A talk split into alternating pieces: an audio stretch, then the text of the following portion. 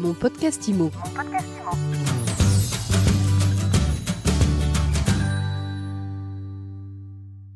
Bonjour à tous et bienvenue dans ce nouvel épisode de Mon podcast IMO, le podcast qui vous permet d'avancer sur vos projets immobiliers et de vous y retrouver dans le paysage des acteurs de l'IMO. Alors aujourd'hui, on s'intéresse à RE/MAX et pour en parler, je suis avec son dirigeant Thomas d'Anglin. Thomas, bonjour. Bonjour Ariane, bonjour à mon podcast IMO. Thomas, vous dirigez RE/MAX en France, vous ambitionnez de passer à la vitesse supérieure dans les mois, dans les années qui viennent sur le territoire.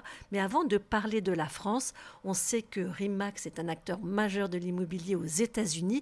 Est-ce que vous pouvez nous donner quelques chiffres ? Vous avez raison, RE/MAX existe depuis 1973.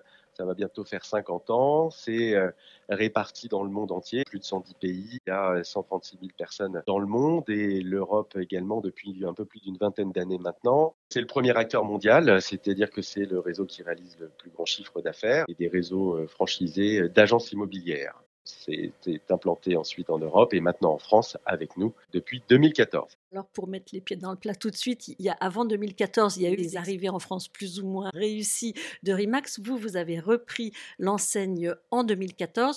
Vous avancez vos pions doucement. Où est-ce que vous en êtes et où est-ce que vous allez ? Effectivement, depuis 2014, on a fait table rase et tout reconstruit. Avec mon associé Donatien, nous avons travaillé de 2014 à pratiquement fin 2016 avant de commencer à vouloir déployer RE/MAX en France. C'était un gros travail de construction sur les formations, sur la mise en œuvre, sur comment déployer. Et donc, on a commencé fin 2016, début 2017 en France avec la partie Île-de-France et ce qu'on appelle Centre-Est, c'est-à-dire de Paris à Lyon, et depuis 2019, nous avons la totalité de la France pour son développement. Donc c'est assez jeune en fait, et pourtant on est très fiers des résultats. Alors c'est quoi ces résultats ? Vous avez combien d'agences, combien de collaborateurs ? Notre évolution fait qu'il y a 2 ans, on était à 250 agents. Aujourd'hui, on va atteindre les 1000 agents, et dans les 2 ans, les 3000 agents. Aujourd'hui, 1000 agents, quand on dit agents, c'est agents commerciaux rattachés à une agence immobilière RE/MAX.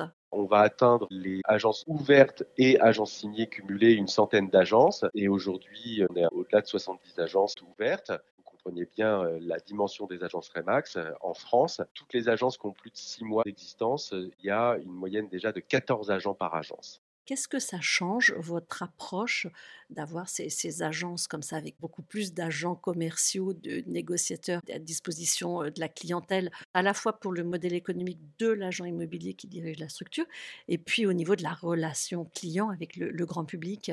Alors, ça change beaucoup de choses. C'est-à-dire qu'on fait prendre conscience à la personne qui détient une agence immobilière que lui-même est un chef d'entreprise qui organise, qui est le chef d'orchestre de ce qui se passe dans la structure et pas un vendeur d'immobilier en tant que tel. On va lui faire prendre conscience qu'il doit apporter les services dont l'agent commercial a besoin. C'est ça la révolution en fait qu'on vit dans l'immobilier, c'est que le vendeur d'immobilier a complètement changé. C'est quelqu'un d'indépendant qui va chercher les services nécessaires pour pouvoir réaliser au mieux son métier. Et pour les directeurs et directrices d'agences immobilières, d'avoir un regard sur leur clientèle qui est l'agent lui-même, c'est-à-dire que le client de celui qui détient l'agence est l'agent et que cet agent a comme client des acquéreurs et des vendeurs.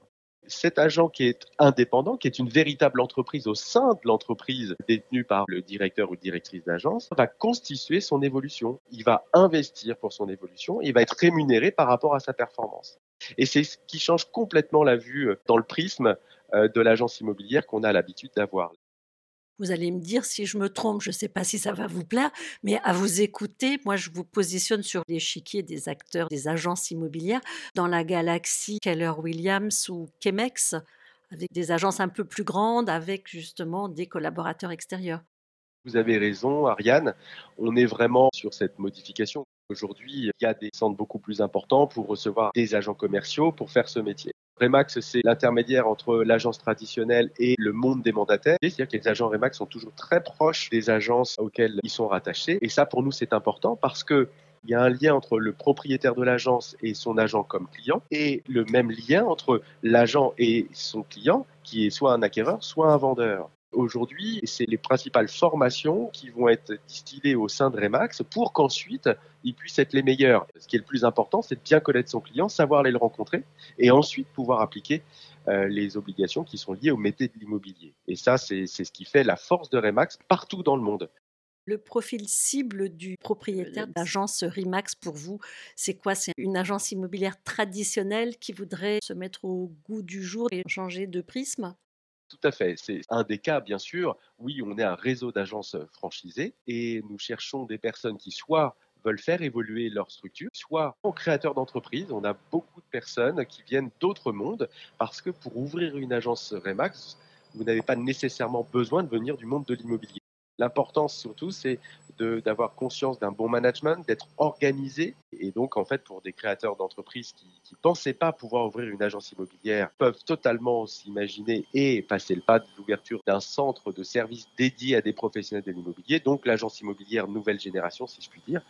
Donc, c'est accessible pour eux puisqu'on n'a pas besoin obligatoirement d'être un vendeur d'immobilier pour pouvoir savoir gérer, manager et amener la performance auprès des personnes qui travaillent dans la structure. Eh bien, merci beaucoup Thomas d'avoir été avec nous aujourd'hui. On y voit beaucoup plus clair sur RE/MAX. Et puis, on espère vous recevoir une prochaine fois pour parler des détails de la franchise. Avec plaisir. Merci Ariane pour votre invitation. Merci encore. Et je rappelle que vous êtes l'un des deux dirigeants de RE/MAX France. Et quant à nous, eh bien, on se retrouve très vite pour un prochain épisode de Mon Podcast IMO à retrouver sur toutes les plateformes et sur MySuite IMO.